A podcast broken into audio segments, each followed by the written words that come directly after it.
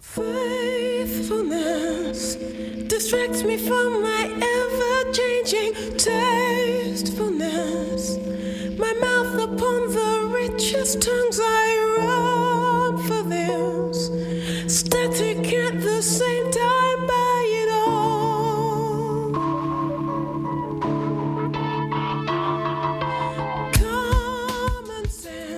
大家好，欢迎收听商业摄影聊聊天，我是老陆。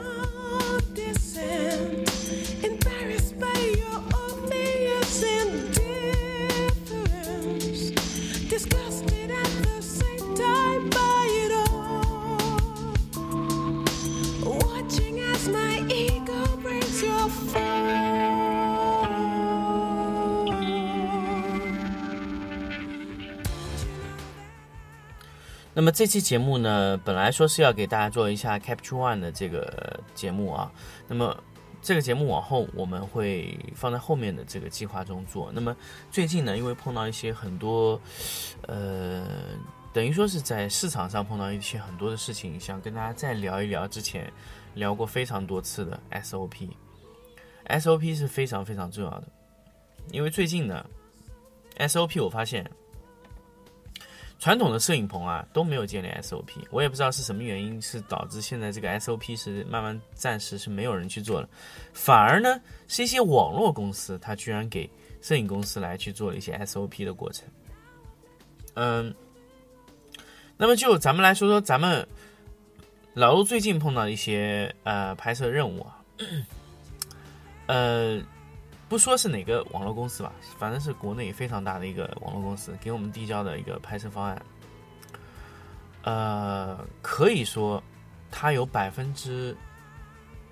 二十左右的图片是有完整的 SOP 递过来。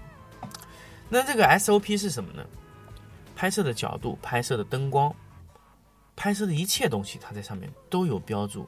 比如说，这个亮度是多少，多少不能不过曝，非常强。然后呢，拍摄这个对位置的一些呃图片，要对的非常精确的一些位置的图片，它是什么呢？它告诉你应该在 Capture One 里面用覆盖图层，怎么去做啊？怎么样完整的合到一起？这个难度，呃，它会把这个在用 SOP 的形式上帮你把这个难度啊降低，告诉你在拍摄的环节上用哪几个软件啊，灯甚至灯光是要多少，都告诉你了。但是这个东西居然。呃，不是由摄影公司来完成，而是由一个网络的客户，等于说是一个甲方递交给乙方，呃，一份完整的 SOP。那么这个时候，呃，如果说甲方能提供这么完整的一套 SOP，意味着什么呢？意味着做在甲方的对接人里面有一个非常非常专业的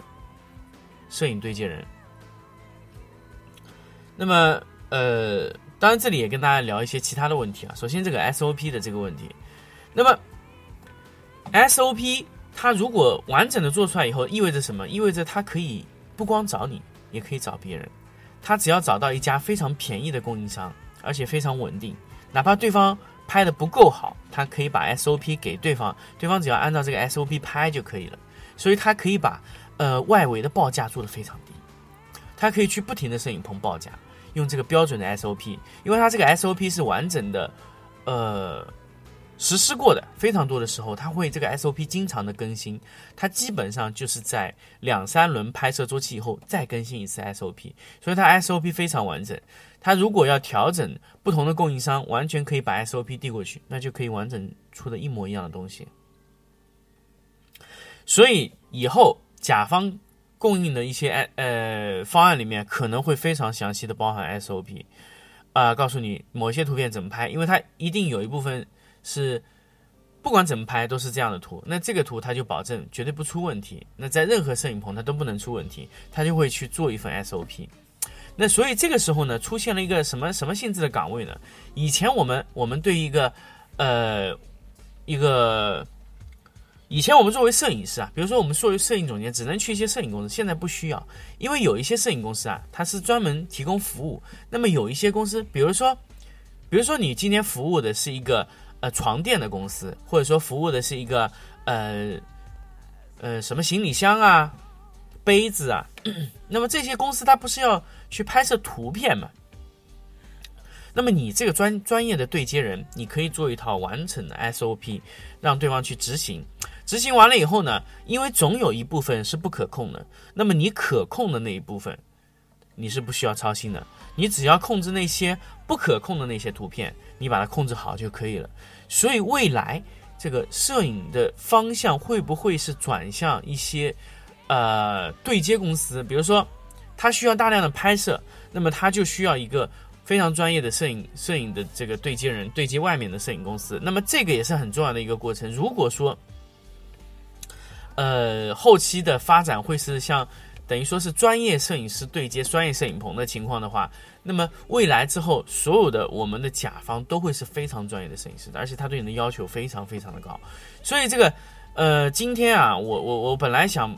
这个话题想不聊了，但是突然发现这个 SOP 的事情已经。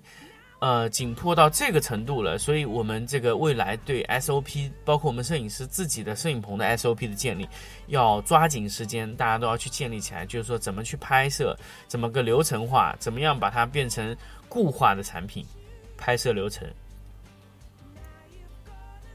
因为现在甚至甲方都已经开始做拍 SOP 的这个管理的时候，我们就要考虑好我们的整一个流程啊。那么。呃，在这里呢，还是跟大家说一说，就是对接人的东西。那比如说，我们未来摄影师啊，很多摄影师说：“哎呦，未来这么多摄影棚了，我们会不会下岗啊？”不会，你未来可以去做专业的摄影对接人。比如说，你以前做过是是做过摄影的，那么你的对接也会非常精确。你需要拍什么图片，对方也清清楚楚、明明白白。所以你在前期去给你的需求的时候，也给的可以给的特别精确。这样的话呢？不光你这个摄影摄影棚，还有你，你在这个摄影项目的对接上面都是非常完整的。所以这个时候，我以前碰过几个呃 CEO，问过几个老板，他们其实也非常希望有这样的人物，就在他们公司里，就是专门用来对接外面的公司，直接让他执行那个摄影的整个拍摄计划，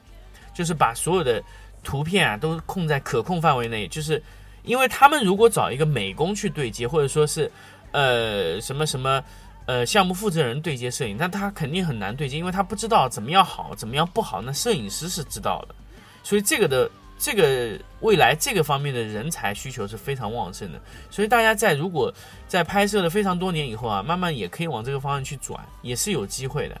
嗯，所以这个 SOP 的这个紧急的这个事情啊，就在大家在这里跟大家分享一下。那么。呃，给大家分享一个小诀窍吧。那么有时候我们去拍一些，呃，对方需要准准确确的放在某一个框里面的，甚至框里面有一些呃结构线要需要拍的一模一样。我们这个时候去拍摄，我们呃等于说瞎子摸象的拍是非常非常麻烦。我们可以使用 Capture One 的那个覆盖图层的功能，呃，我们置入。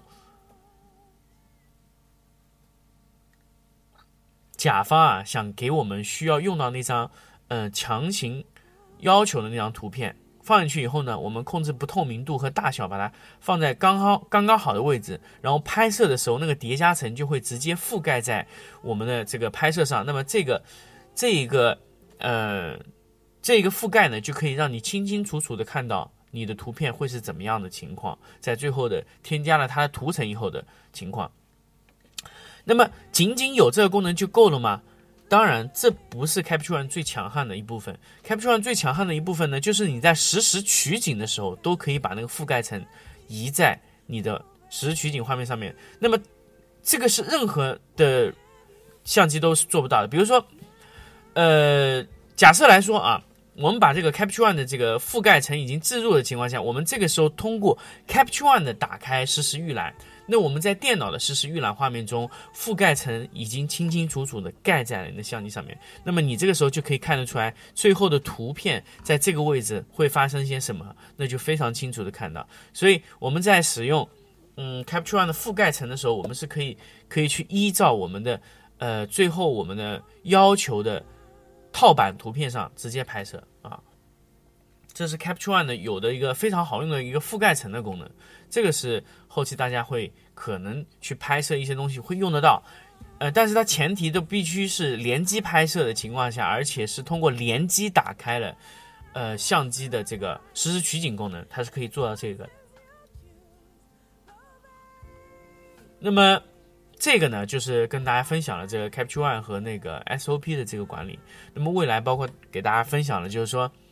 未来我们也可以去往这个摄影的这个对接人、摄影管理这个岗位去发展。如果你真的呃，拍摄已经非常厉害的情况下，可以往这个方向发展，不一定一定要纵向的发展，你可以考虑横向的平移岗位，这种岗位也是未来，呃，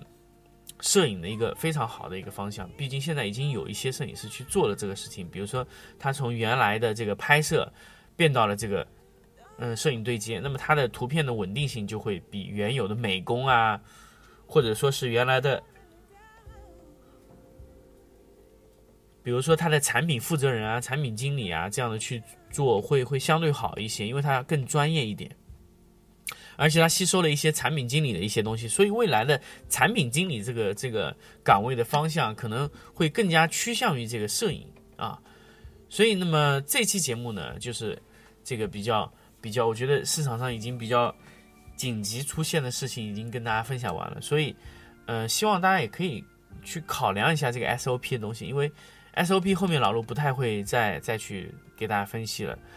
但是希望到这期结结束为止，大家知道 SOP 对于未来的整一个市场的呃重要性，甚至你以以前是说你做不做 SOP 只是影响到你的生存好不好，未来的可能就是说 SOP 你做不做影响到你能不能生存的这个问题啊。好，那我们这期节目呢就先跟大家分享到这里，我们下期再见。